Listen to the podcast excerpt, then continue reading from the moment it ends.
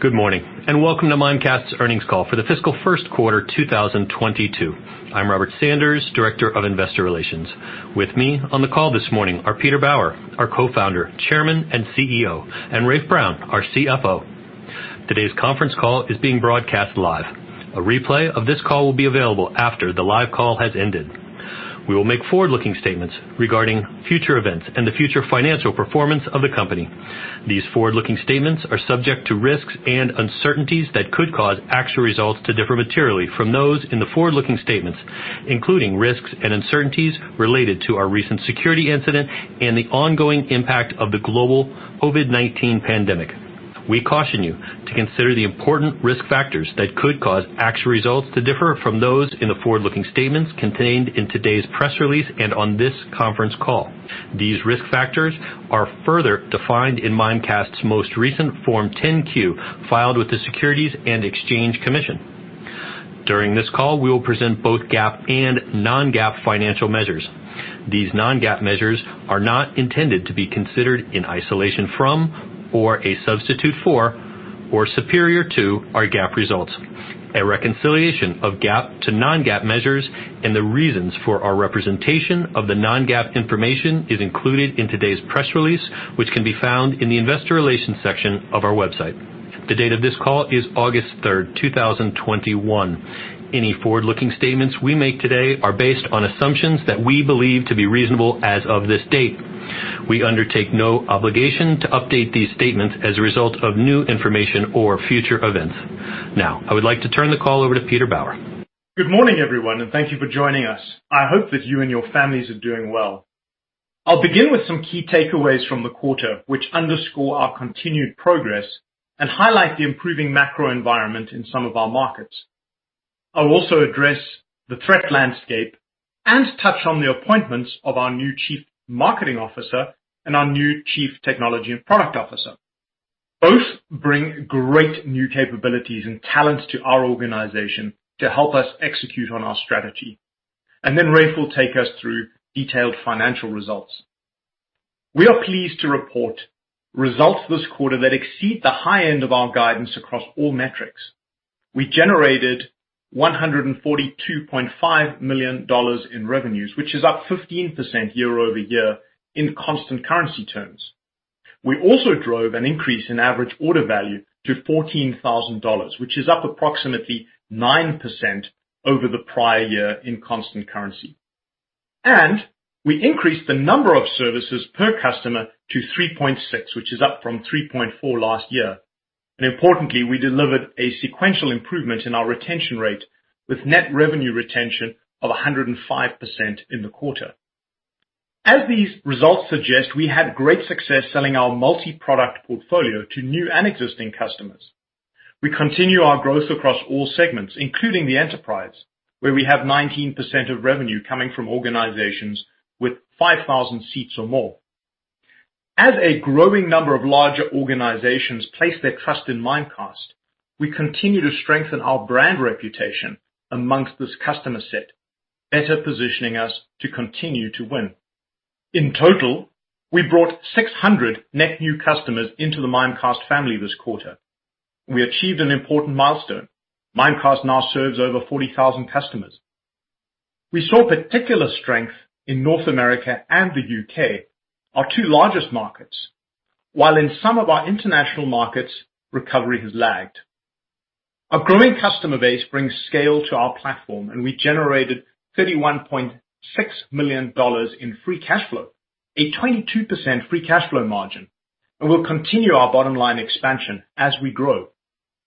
We continue to advance our three-pronged growth strategy as we expand our footprint in the enterprise market, we sell our multi-product platform, and we automate to create even stronger and easier-to-use engagements for our SMB customers and our channel partners.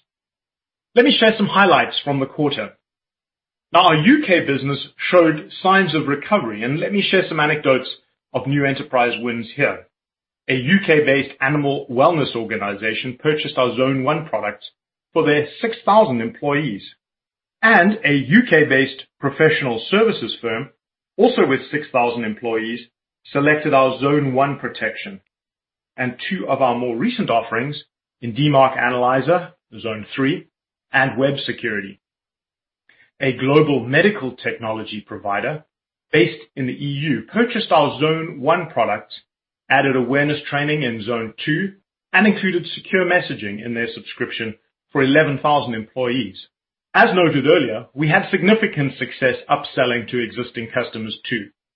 We achieved our largest ever upsell this quarter, a seven-figure deal with a customer that's been with us for several years.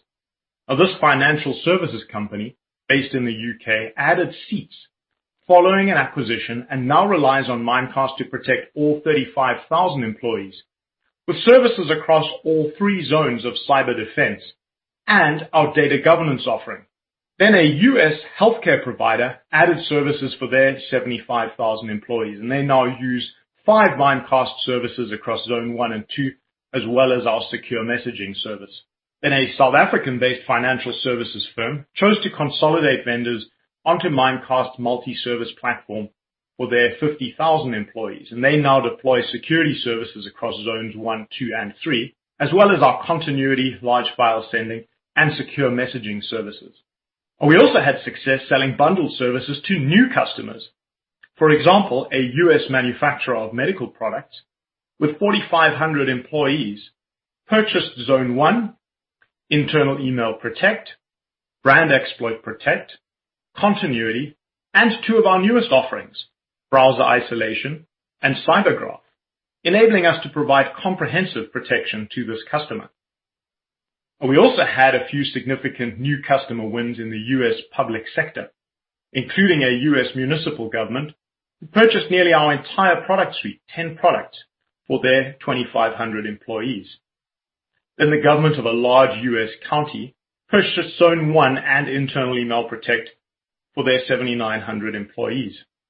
Additionally, we achieved Criminal Justice Information Services certification, or CJIS, in Missouri and led to a new customer win in Q1 with over 4,000 employees. Now, we believe CJIS certification is an important milestone that could lead to additional public sector customers selecting Mimecast in the future. As these examples highlight, our expanding footprint in the public sector supports both our enterprise and our multi-product strategy. In terms of products, our DMARC Analyzer service continues to be popular among our customers, contributing to new subscription revenue in the quarter. We also saw particular strength in awareness training and Internal Email Protect with 500 and 700 net new customers respectively. Underpinning all of our success is our continued focus on innovating and expanding our platform, consistent with our Email Security 3.0 and cyber resilience strategy for customers. This quarter, we launched CyberGraph, a new product module which uses AI and machine learning to mitigate human error and counteract the most advanced email-based attacks. And we have seen strong early engagement with CyberGraph and believe this will support our market-leading position. Our API and alliances program also continued to pioneer new integrations with security technology partners this quarter. These integrations allow organizations to incorporate Mimecast threat intelligence and automation capabilities into their broader security ecosystem, and they help us win new customers and deepen existing relationships. Among the partnerships we launched this quarter was with Humio, a CrowdStrike company that orchestrates alerts and actions across an organization's IT estate. The CrowdStrike partnership is one of our fastest-growing API partnerships with over 300 joint customers already. And this integration is also supporting our enterprise growth strategy. Some of our largest customers using it, including a 160,000-person global beverage company. Now turning to the threat landscape. You may have heard me say that cyber resilience is more important than ever, and we blocked nearly 790 million malicious files from January through June 2021. and That's more than a 15% increase over 2020. In 2020, we saw more than a 65% increase from the year before as attackers capitalized on companies across the world moving to remote work. Emboldened attackers are targeting larger and more high-profile companies, as we saw from the ransomware attacks that disrupted the U.S. food and energy supply, transportation networks, and hospitals over the last several months. Importantly, more than 90% of all threats, including ransomware, originate via email. From April through June, approximately 35% of attacks were impersonation attacks, targeting employees with privileged access to systems and information, illustrating the targeted nature and high stakes of these campaigns. Our Email Security 3.0 from Mimecast is helping companies protect against the most determined attackers, and our multi-product platform works together as an integrated system to provide companies with early detection and prevention to help them mitigate attackers' progress. We believe organizations with all of our products have the strongest cybersecurity and resilience available on the market today, and at the lowest total cost of ownership. We believe that recent attacks have made companies take cyber risks even more seriously and reevaluate their security budgets and email security systems. We continue to expand and transform our platform, with our progress accelerated through the creation of an integrated product and engineering organization, now led by our new Chief Product and Technology Officer, David Raissipour. We are confident that the actions we have taken over the last several quarters to strengthen our marketing teams, led by new Chief Marketing Officer, Bernd Leger, and our investments in go-to-market generally, will help us to continue our momentum. And with that, I'll turn it over to Rafe. Thank you, Peter. I'm pleased to report that we exceeded the high end of our guidance for revenue, adjusted EBITDA, and free cash flow for the first quarter of fiscal 2022. As I begin, I would like to note that we are now seeing signs of economic recovery in both of our largest markets. North America continued to see an improving selling environment, and we were particularly pleased to see U.K. performance bounce back as they turned in a strong Q1. While the impact of COVID-19 remains dynamic, particularly in some of our smaller geographies, the continued improvement in North America and the first signs of recovery in the U.K. are encouraging, as these two regions comprise approximately 80% of our revenue. Let's now turn to our results. In the first quarter, we generated revenue of $142.5 million, which represents a 24% improvement over the prior year in absolute dollar terms. Adjusting for $9.7 million of currency tailwind, our constant currency growth rate over the prior year was 15% for the quarter. Note that since providing guidance in May, foreign currency fluctuations positively impacted our first quarter revenue results by $800,000. Our top-line results were helped by continued year-on-year increases in average order values, or AOV. Calculated at July 26 FX rates, AOV for all customers stands at $14,000, up approximately 9% over the prior year in constant currency terms.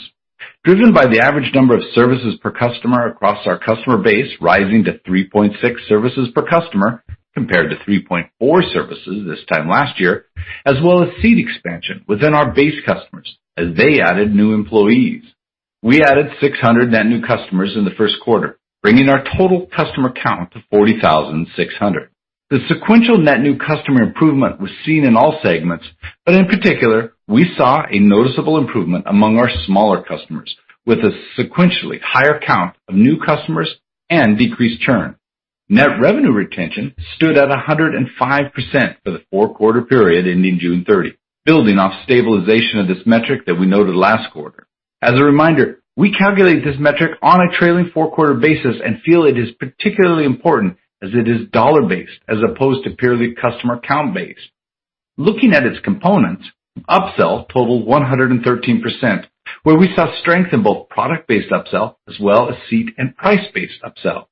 On the product side, the first quarter saw strong interest in our DMARC and awareness training solutions, as well as good traction with our newly released CyberGraph solution. Downsell and churn totaled 9% for the four-quarter period. We are seeing continued signs of stabilization on downsell and churn rates and anticipate an improving macroeconomic environment will further this trend. It is worth noting that this is the first quarter since the pandemic began that we've seen an improvement in the net revenue retention metric, providing further evidence of the improving strength of our business. We continue to drive improvements in gross margins. In the quarter, we recognized a 78.3% non-GAAP gross margin, up 120 basis points from the first quarter of the prior year, a good step towards our long-term goal of achieving an 80% non-GAAP gross margin. Adjusted EBITDA for the first quarter totaled $38.6 million, representing an adjusted EBITDA margin of 27.1% compared to 22.3% in the same quarter of the prior year, a 480 basis point improvement. Now turning to the bottom line. Our non-GAAP operating profit for the first quarter was $29.9 million, or 20.9% of revenue, an improvement of 560 basis points from the prior year. We reported GAAP net income of $10.1 million for the first quarter, or a profit of $0.15 per diluted share based on 66.9 million fully diluted weighted average shares outstanding.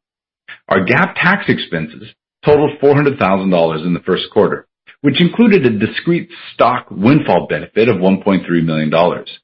Given recent windfall tax benefits, we expect our full-year GAAP tax expense to be approximately $6.3 million. Our non-GAAP net income for the first quarter was $21.7 million, or $0.32 per diluted share. Consistent with the methodology followed by a number of other successful technology businesses, I would like to note a change we're making in calculating our non-GAAP tax rate. To provide better consistency across interim reporting periods, starting this quarter, we've adopted a long-term projected non-GAAP tax rate of 25%. This non-GAAP tax rate excludes the income tax effects of our non-GAAP adjustments. This change was made in accordance with the SEC's non-GAAP financial measures compliance and disclosure interpretations 102.11. Under this methodology, we've calculated an effective non-GAAP tax expense commensurate with our level of non-GAAP profitability using an estimated long-term tax rate applied to our non-GAAP pre-tax earnings. It is important to note that this approach is solely for purposes of applying a notional tax rate to non-GAAP pre-tax income, and as such, these figures have no impact on our GAAP consolidated financial statements or the cash taxes we pay. We've included a table in today's press release, which presents a reconciliation of net income to non-GAAP net income, as well as the summary non-GAAP tax recast for the prior fiscal year. I would also note that our projected 25% non-GAAP tax rate is consistent with the guidance we provided last quarter. Turning to cash flow. First quarter operating cash flows totaled $40.7 million, or 28.6% of revenue. Free cash flow totaled $31.6 million for the quarter, or 22.2% of revenue. As of June 30th, Mimecast had $338 million of cash on the balance sheet. Net of debt, our current cash balance stands at $236 million. Let me now turn to guidance. For the second quarter of fiscal 2022, revenue is expected to be between $141.8 million and $143.3 million, or 12%-13% growth in constant currency terms. Our guidance is based on exchange rates as of July 26, 2021, and includes an estimated positive impact of $4.6 million resulting from the weakening of the US dollar compared to the prior year. Adjusted EBITDA for the second quarter is expected to be between $39.8 million and $40.8 million, which at the midpoint reflects an adjusted EBITDA margin of 28.2%, up 80 basis points from Q2 of last year. Free cash flow for the second quarter is expected to be between $24.5 million and $25.5 million, which at the midpoint reflects a free cash flow margin of 17.6%.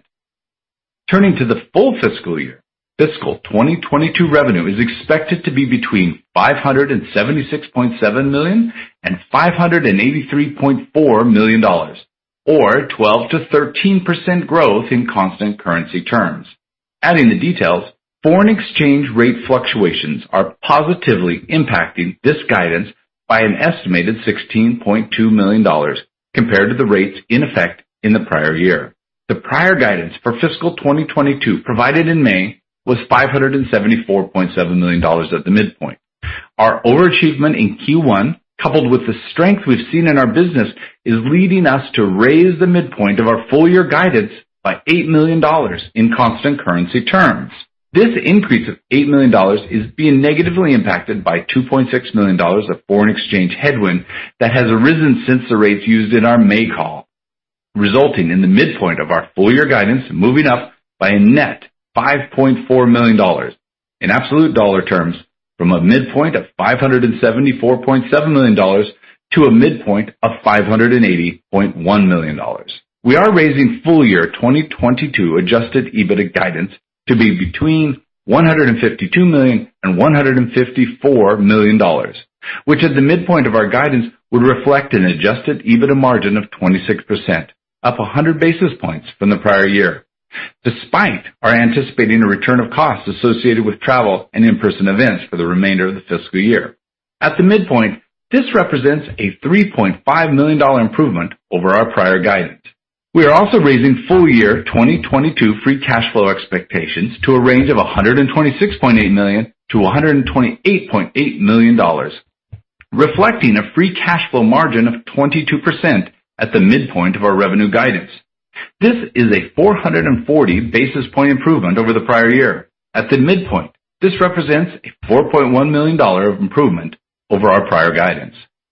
To conclude, the Mimecast business is demonstrating its resilience. The strength we noted in North America and the U.K. is giving us confidence as we look forward to the full fiscal year. As our teams continue to focus on keeping our customers safe and growing our business, we are pleased with their execution and our strong start to fiscal 2022. With that, I'll turn it back to Peter for some closing remarks. Thanks, Rafe. We have a differentiated platform and a durable business model. With 98% recurring revenue, industry-leading retention, and high gross margin. Our results this quarter demonstrate our success in staying close to our customers, innovating on and expanding our capabilities to best protect customers against an advancing threat landscape, and running our business efficiently and profitably. I wanna thank all of our employees for your hard work, your resilience, innovative thinking, and strong execution. Now, operator, if you would please open the line for questions. Thank you. To ask a question, you'll need to press star one on your telephone. To withdraw your question, press the pound key. Our first question comes from Saket Kalia with Barclays. Your line is open. Okay, great. Hey, guys. Thanks for taking my questions here. How are you? Yeah, good. Thanks, Saket. Hey, Peter, maybe just to start with you. Um, You know, a lot of great stuff to kinda touch on uh, in the quarter. Maybe just zooming out a little bit, I'd love to talk a little bit about the competitive environment, just to level set. Particularly, you know, whether you've seen anything change competitively as a result of Proofpoint's recent changes, as well as any commentary you would offer on Microsoft competitively. Does that make sense? Mm. Absolutely, Saket. Um,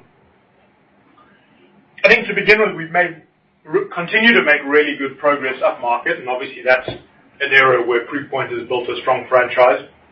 I think with respect to their M&A, uh the take-private deal with Thoma Bravo. Look, I think M&A in our space typically always represents an opportunity, at a minimum, creating opportunities, you know, for us to have uh further conversations with prospective customers. And over time, as we've looked back at M&A and ownership structure changes in our space, uh, they've almost always yielded additional opportunity for Mimecast. I think it'll take some time to see how that all pans out. I think with respect to Microsoft, what we've seen out there is an intensifying of the cyber threat landscape.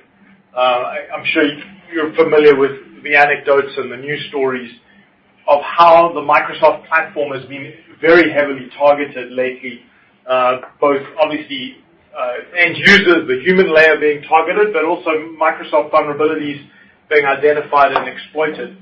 And so this is really driving an appetite for defensive depth and layered uh independent best-of-breed security brought on top of Microsoft, so that we get away from a homogeneous attack surface and a, you know, a single flavor of security uh approach. Uh, organizations are really able to mitigate against some of these fast uh, spreading uh, highly highly scalable threats that we've seen out there.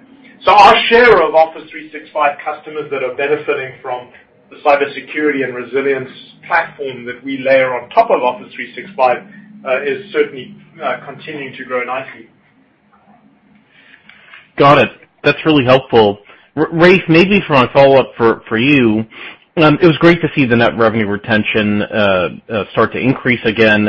Um, can you just maybe uh, just talk about which area is driving sort of that sequential improvement? Meaning, is churn perhaps getting a little bit better, or is it more upsell, cross-sell? Just any color sort of on kind of what's driving that sequential improvement. Yeah. Thanks, Saket. We were obviously very pleased with that result because it's just incredibly important to to the company, and it speaks to the good work we're doing with our customers. The the great news here for us is we actually saw it on both sides of the equation. The upsell came in stronger this quarter as a rate. Downsell and churn improved. And so that you know that improvement from 104 of last quarter up to 105, it's almost evenly split uh, along those lines. And you know I think there's some great things in there. There's the you know the new products we're taking to our customers, and they're seeing value in and buying. But you're also seeing um you know some of the companies that decreased seat count last year coming back and adding seats, which is really encouraging. And then obviously on the downsell and churn side, you know, I think we've been extremely focused on on getting out in front of renewals with our customers. I think we're seeing signs of paying off there, and obviously that's helped by an improving macro environment, at least in our biggest markets. Got it. That's very helpful. Thanks a lot, guys. I'll get back in queue. Thank you. Thank you. Our next question comes from Steve Koenig with SMBC Nikko. Your line is open. Uh, good morning. Uh, thanks for taking my question. Uh, I appreciate that. Congrats on the quarter, actually, is what I wanted to start with. Looks very strong. Things are recovering well. You. I was curious, um little bit of tangential here. I was wondering on the um as you're seeing more customers um, move to cloud Um, beyond just the migration to Office 365, as they look at Zero Trust network architectures, et cetera, um, how does that changing security landscape affect you guys in terms of you know selling motions or um, how you you know how you're going to be integrated with the broader security architectures and the and the and also with the other threat vectors? Just curious your view on the you know the cyber landscape as it's changing and moving to cloud. Yeah, it's a great question. I think about it in two ways. Um, firstly, how does Mimecast fit in with the broader security architecture that a customer's putting together? And this has been a huge area of investment for us with our platform and our API integrations. So today, we have over 60 out-of-the-box integrations with a variety of Um, security products, uh, industry-leading security products that our customers use, as well as certain other uh, tools that they use, perhaps for compliance and e-discovery. Uh and these really help uh, our organizations build a stronger security architecture by connecting threat intelligence that we gather, as well as threat intelligence that these other products gather, and integrating them bidirectionally with our technology. They also improve incident response capabilities with uh with automation uh and workflow capabilities with things like SIEM and SOAR uh, environments. So we're increasingly seeing our customers connecting us up to build a robust security architecture in conjunction with the rest of their product. And in fact, just today at Black Hat, uh we're we're announcing a new integration and partnership with Exabeam, and the formulation of a uh of the XDR Alliance in conjunction with them. So that's really exciting. I think the second thing, you know, what's really interesting in a in a sort of a Zero Trust architecture is that email and messaging um sort of cuts all the way through that. So while you can secure access to systems and uh use Zero Trust uh you know network approaches Uh, to to reduce the attack surface, by definition, email and messaging must remain open so that you can communicate with the outside world. And so the layers of technology that we bring to interrogate messaging and email traffic uh, to make sure that it is um, clean and safe, and then tracking how those messages are used inside an organization and looking for threats that might be moving laterally inside the organization, essentially not trusting internal email, if you like, the way one might have historically. Um, is is uh is really important for organizations today. So there's no simple networking solution uh, to the email and messaging uh, security problem, uh, simply because it must be an open port to communicate with the outside world. Great. Thanks for the color, Peter, and congrats again. Thank you. Thank you. Our next question comes from Matt Hedberg with RBC Capital Markets. Your line is open. Hey, this is Anushka for Matt Hedberg. Congratulations on the strong start to the fiscal year with accelerating growth. Peter, um, can you start by talking about the overall demand environment coming out of the pandemic? And specifically for those customers or verticals that were heavily impacted by COVID, how are you seeing buying trends from this group as we emerge from the pandemic? Are those customers adopting more modules on an initial deal versus what you've seen historically? Yeah, great question. So so we've had a really strong uh, quarter from an upsell perspective with customers purchasing more products, and you can see that in our increase of average number of products uh, per customer uh, from 3.4 up to 3.6, as well as the growth in our average order value, which reflects a couple of factors, but very very much existing customers buying additional modules. I think we are seeing, particularly in the U.K. and the U.S., some economic recovery across, and confidence across all sectors, particularly those that have been uh impacted by uh that have been impacted by by COVID during the pandemic. And so we're seeing a little bit of a rebound there.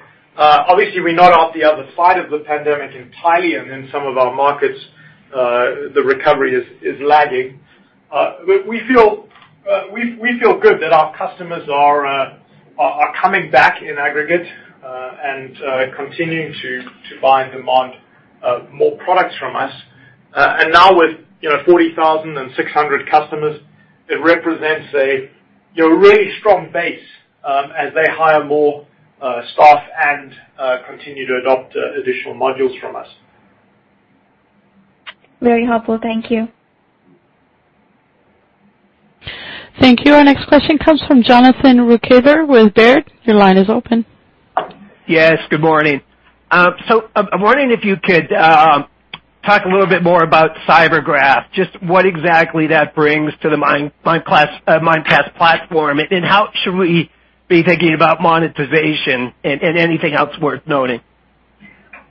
Yeah. Great. Thanks, Jonathan. Uh so CyberGraph, the way in which CyberGraph works is it leverages graph database technology and machine learning, and essentially it builds baselines of what normal, good communication traffic looks like um, in quite a rich sense, using many many different uh, um, variables uh, of that communication, looking deep inside the messages as well as uh as well as metadata.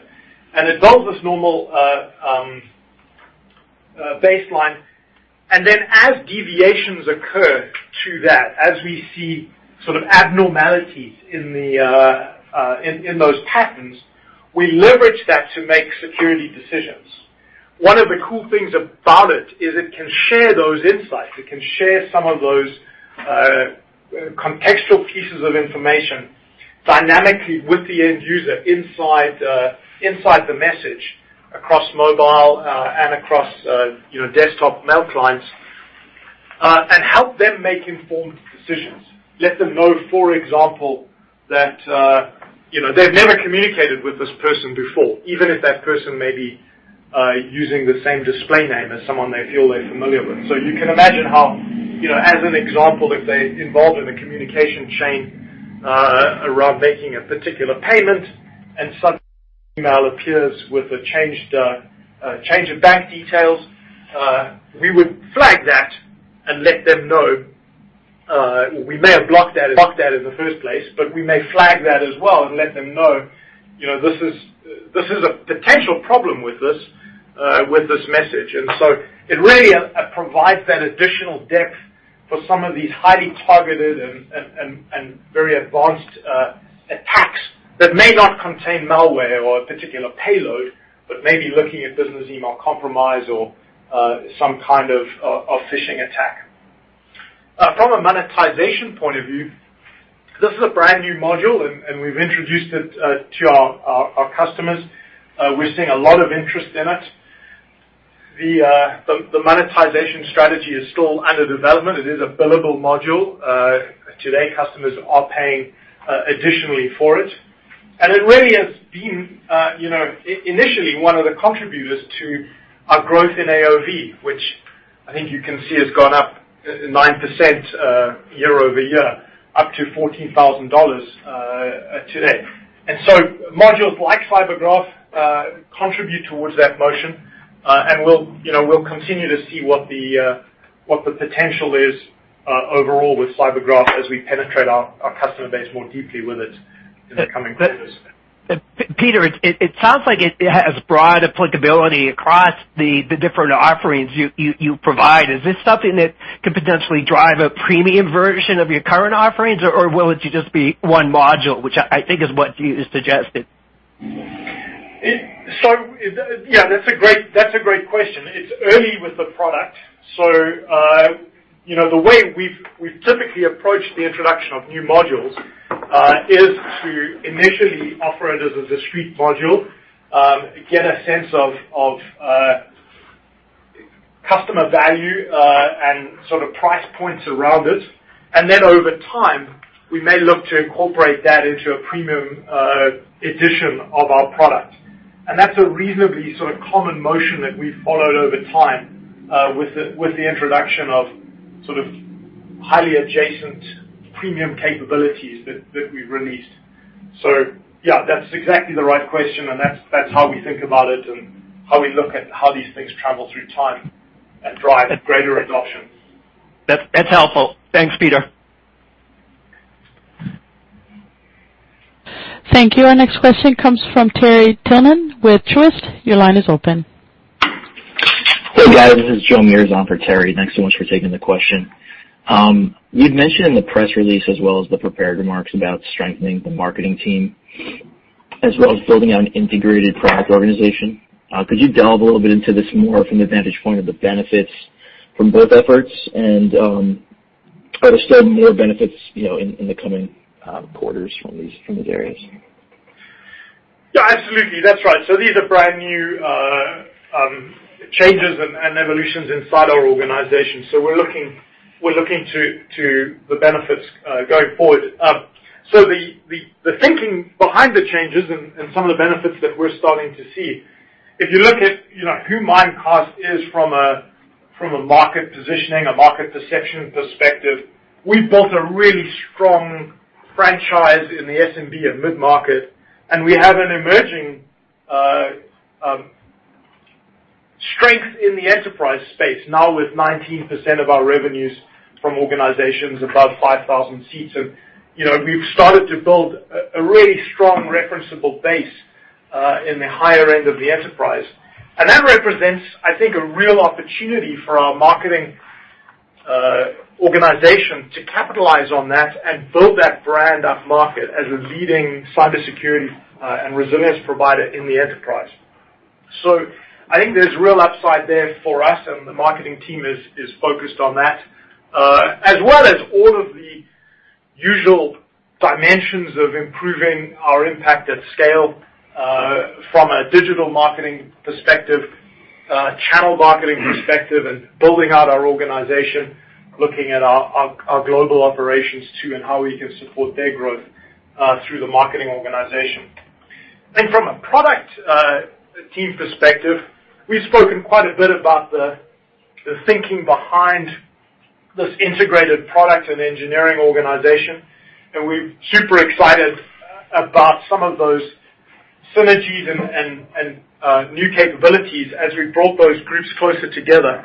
And obviously, David has just joined us a handful of weeks into the uh his new role. Uh and really looking at how we shape that organization to continue to accelerate innovation and bring out even more industry-leading uh cybersecurity capabilities for our customers, and capitalizing on this uh terrific platform that we've built Uh, that is a true multi-tenant, multi-product architecture, and how we leverage that uh, to create an even better experience and better defenses for our customers into the future. Thanks so much. Thank you. Our next question comes from Nehal Chokshi with North Northland Capital. Your line is open. Uh, thank you. Um, congratulations on strong results, and thank you for the explanation on the uh, constant currency effective guidance raise. Uh, that being said, uh, big picture on constant currency is that you did put up a 15% year-over-year growth in the June quarter here, and you're guiding to 12%-13% for the next quarter. What's the logic for the step down in that year-over-year growth rate here? Yeah, thank you for the question. So you know, one of the things we talked about, I think, over the last couple quarters is that largely because of the way our revenue is recognized. Remember, 98% of our revenue is deferred, so even when we have a great quarter, that revenue's going to be recognized over the contract life, typically around a year. And so you you get this delay. So you know, we talked about that U-shaped recovery, and and we see that really come into play. I would point out, this is the first quarter over the last few where our next quarter guidance is perfectly aligned with our full year guidance. You know, again, both at 12%-13%. So I think really establishing that U-shaped recovery we're talking about and positioning us as we continue to execute uh, for re-acceleration.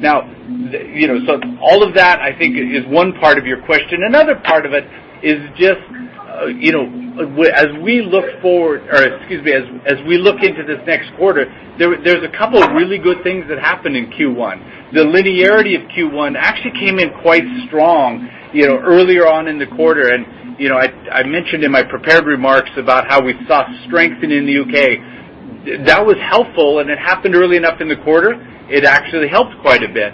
And we also, you know, Q1 is a quarter where we're doing a lot of the implementations and Uh, importing data to our archiving solution, those kind of things from the prior quarter. And so we had perhaps a little bit higher than you'd normally expect of uh, kind of some of that one-off income. Even though it's only 2% of the full year, you know, a few hundred thousand dollars of that makes a difference.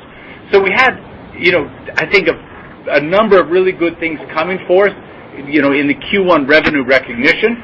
But the real important thing here is our bookings performance set us up for a strong rest of the year. That's where we got that $8 million constant currency raise.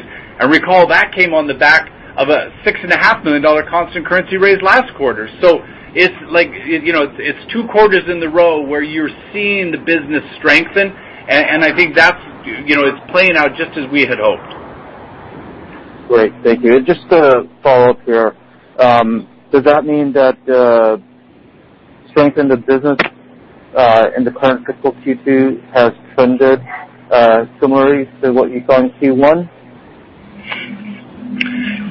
Yeah. So for the one month that we're into it, you know, we did feel good about the strong start to Q2. Um, obviously, that's something we take in close account um, as we're doing our guidance. But yeah, we're seeing again that strength, particularly North America and the U.K., off to a strong start for the quarter. So that also helped with that confidence for that $8 million constant currency raise. Great. Thank you very much, and congrats on a great quarter. Thank you. Thank you. Our next question comes from Catharine Trebnick with Colliers. Your line is open. Oh, uh, congratulations on a nice quarter. Could you just reiterate if I missed it? I had to get off for a client call. The last quarter, you talked about how you're restaffing, and you're talking about bringing in a higher level of sales expertise and looking to replace staff that were more focused on the SMB. So it's a two-part question. How's the staffing going? For um how are you doing in your staffing and getting new guys to come in, or gals? And then what type of automation have you or have you put in place or plan to put in place to do a better job to go after the SMB market? Even though you're looking at moving upmarket, I do believe you are still trying to maintain part of it through automation. Thanks. Yeah. Thanks, Catharine. Um, you know, you're spot on in just you know, making sure everyone's aligned. We did talk about a restructuring for that shift that you called out, where we're trying to make sure we're deploying resources in line with our strategic initiatives. And if people are to go to our website, you'll see we have a number of job openings out there that has actually increased. What you know we're very very much focused on investing in line with the strategic initiatives that we've shared. We're also you know really focused on, as we're seeing strength in the economy, investing in that growth opportunity. So I think both things are happening.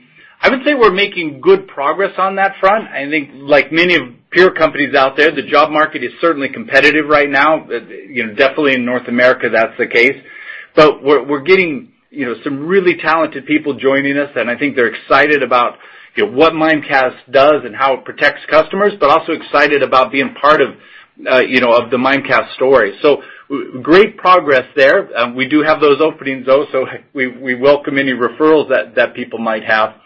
Now the second part of your question is, of course, near and dear to the finance guy's heart about where we can automate and drive efficiency. And we have a number of projects underway, and some of them are starting to produce benefit already. You know, but one of the first areas we're really focused on is how we can improve our automation vis-a-vis the channel, and in particular, the MSPs. You know, I think that's a great opportunity to reach a lot of the customers and enable the ecosystem around Mimecast, which will further drive growth. So making you know it easier for them to transact with us, making it more automated, all of those are really primary Um, efforts as we launch into that. We kind of have a long, detailed list, in the, if you will, in the quote-to-cash cycle, where we start in the top end of it, not just with the channel, but where we think we can go in and frankly modernize our systems and upgrade them to reflect the much larger organization we are now. And and you know, we're looking at everything about how do we make this easier to drive that growth to $1 billion. All right. Thank you. Thank you. Our next question comes from Alex Henderson with Needham & Company. Your line is open. Great. Thank you very much. I wanted to go back to the uh, to, to, to the architectural question uh, that was raised earlier. I think it's uh, really critical. Um, You've spent a lot of time building out uh, a truly microservices-based cloud-native architecture. It is, in my opinion, the defining characteristic of your strategy uh from the get-go.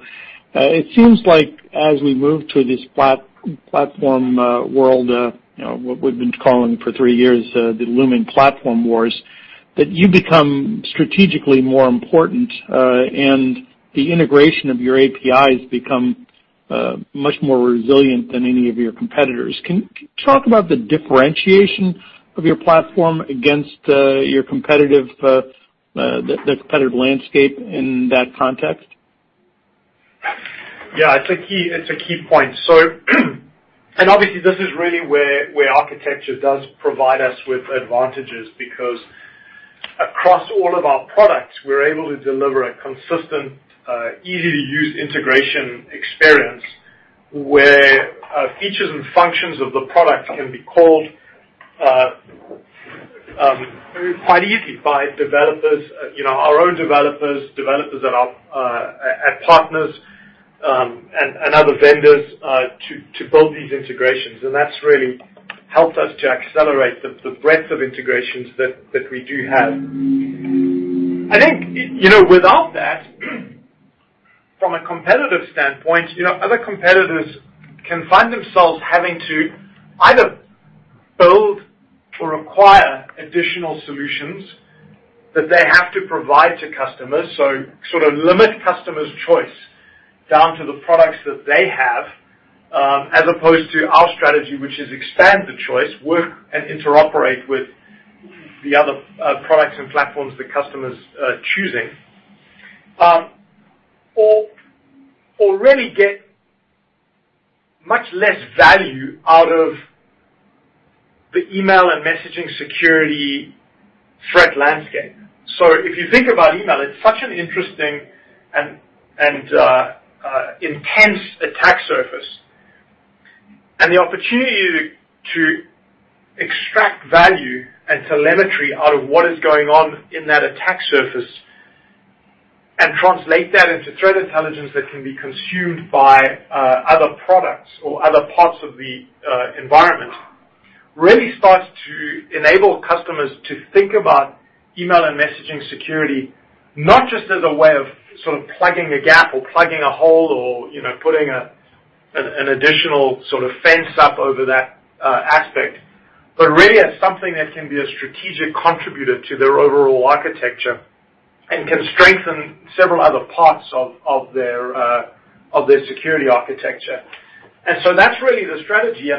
You know, being able to do that being able to do that um, technically at scale really does require an architecture so that this kind of approach can be available to 40,000 customers uh, instantly, um, as opposed to having to perhaps bring in expensive consultancy and handcraft integrations, um, which really is out of reach for the majority of organizations today. So providing this out of the box and making it really quick and easy uh, is is what the architecture provides and you know, what we really designed for here. If I could slide in a second question. Um, you mentioned that you're starting to see a rebound over the course of the quarter and the demand um, as customers uh, rehire and so forth. Has that accelerated over the course of the quarter? In other words, uh is it you know, I assume it's not a linear thing, that it actually you know has improved month to month to month, and that uh, the highest rate of uh, transition is actually uh, in the headlights as opposed to the rearview mirror. Yeah. I you know, I I think as things are improving, that that is absolutely the case. It's it's ticking up as it goes along. You know, I think the one thing we should just caution is, like unfortunately, every software company out there, we tend to do the bulk of our business in the third month of the quarter, so that tends to be where you have big renewals and opportunities for that. So, you know, that that might skew my data um, you know, to say that it's improving across the quarter. But I I mean certainly, we're you know, we're seeing a lot of companies out there hiring, right? That drives additional seats, and that's going to help us out. And especially as we see that moving beyond North America and hopefully picking up steam um, around the world, that that will continue to be a big part of uh, the story on that net revenue retention rate metric. Great. Thank you. Thank you. Our next question comes from Brian Essex with Goldman Sachs. Your line is open. Great. Thank you. Good morning, and thank you for taking the question. Um, Peter, just wanted to follow up on, you had some commentary around Humio and Exabeam. Um, maybe if we could dig into that a little bit in terms of you know how you're partnering with XDR platforms, the nature of those relationships. Is this is this something more complex than providing raw data for better ingestion into those platforms? And you know, maybe a little background there to understand how those relationships are um, evolving and you know technically how much work does that require on your end? Yeah, that's a great question. So There is a data exchange component to it, and then there are also hooks in terms of uh of automation that are part of the solution. And so um and these things evolve and develop over time. So we've got our first integration out right now. Um and obviously, you know Humio are owned by CrowdStrike. This is another integration in the in the CrowdStrike family. Uh, it's a little bit more broad-based with CrowdStrike, too. You know how this uh how how you know we really capitalize on this with our customers and our channel partners is quite interesting, too. So from a go-to-market perspective, we're able to take these integrations and really talk to customers with our channel partners that sell each one of these different solutions in many cases, and have quite interesting joint go-to-market activities, have uh, collaborations between our sales organizations and the sales organizations of these vendors, and then work with our channel partners in the field uh, to do educational events um, and, and, uhm, and other promotional activity that I think helps customers see the stronger solutions that we're building together and that are available to them. So we're we're very bullish on these partnerships and the value that they bring to customers. And uh, you know, we'll continue to evolve and develop the technology that uh uh that brings them together um uh you know as these different use cases that we we support initially get deployed into the field.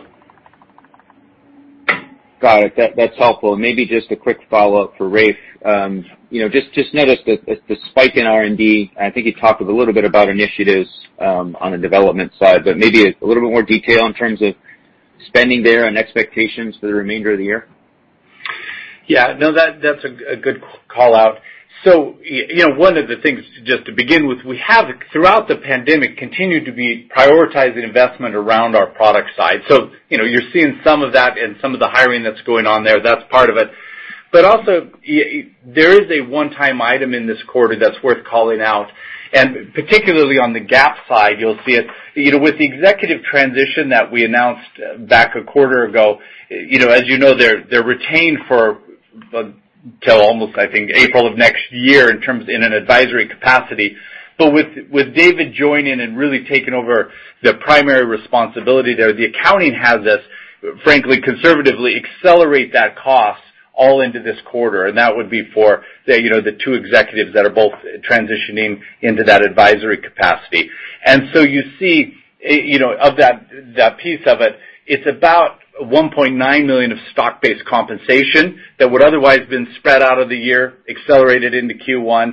And then on the mm-hmm. OpEx side, which hits non-GAAP, it's about $900,000 uh, that accelerates there. So you're seeing that bump up in Q1.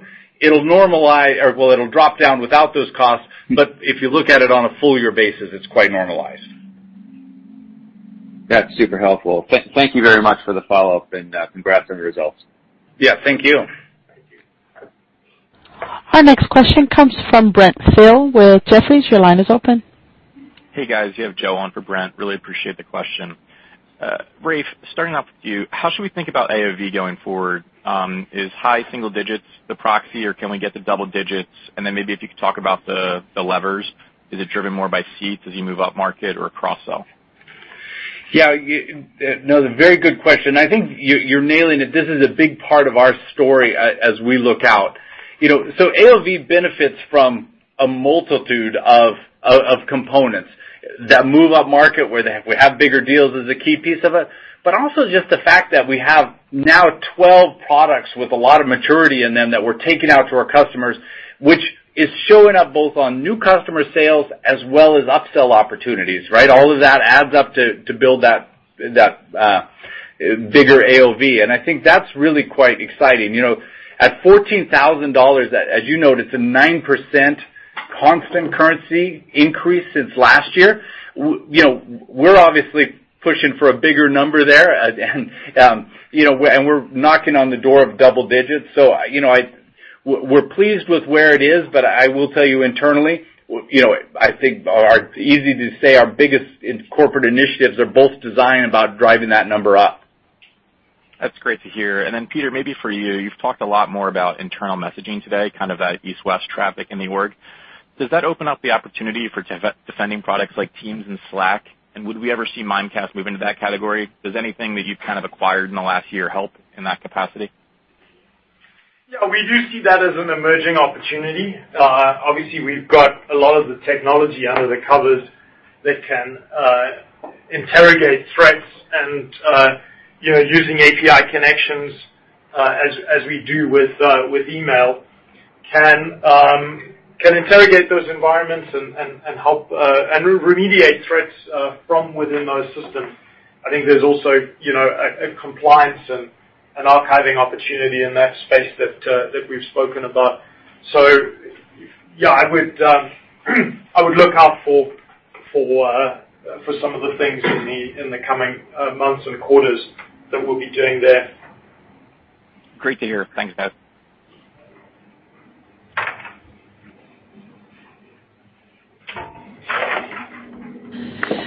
Our next question comes from Keith Bachman with Bank of Montreal. Your line is open. Good morning. Two questions. Uh, first, uh, Ray, for you is, could you talk a little bit about what you think the trends on net retention will be Um, you did a 105. Do you think it gets back to kind of a 107 level by end of year?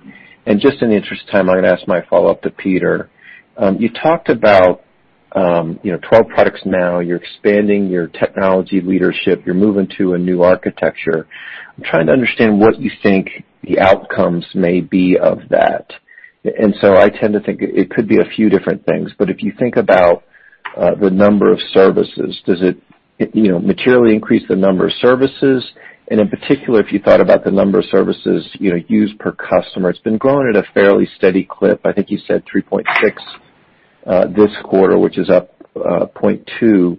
Does it change the rate of growth of adoption of of those number of services? Or how do you think all these technology changes will manifest itself and how will investors view it? That's it for me. Thank you.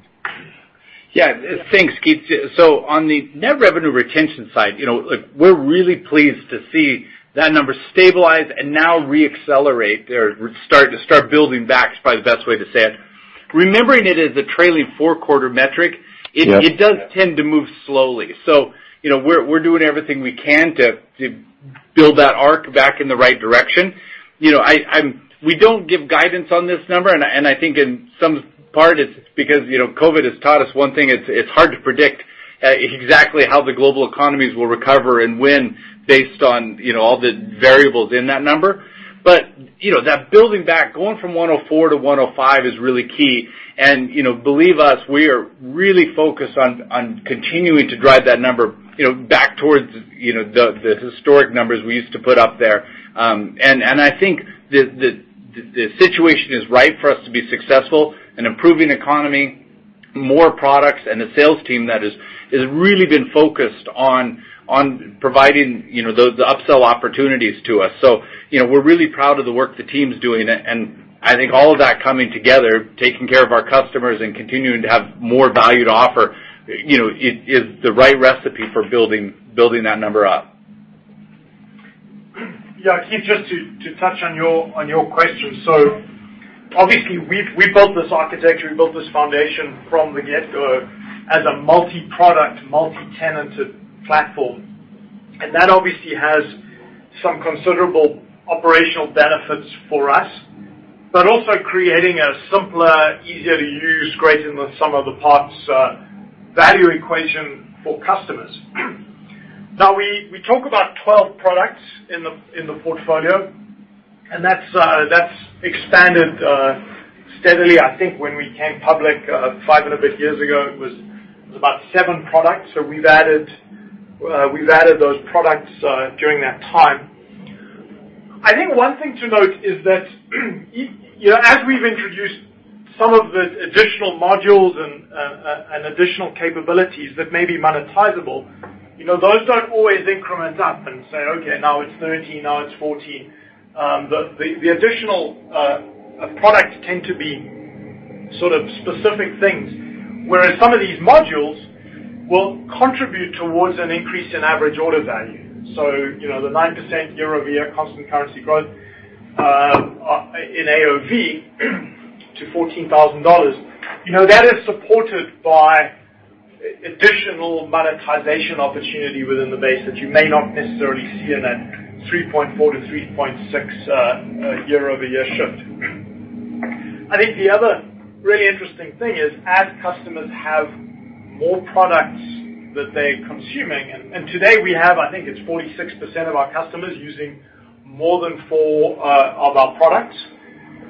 As we have customers using more products, so they actually become stickier.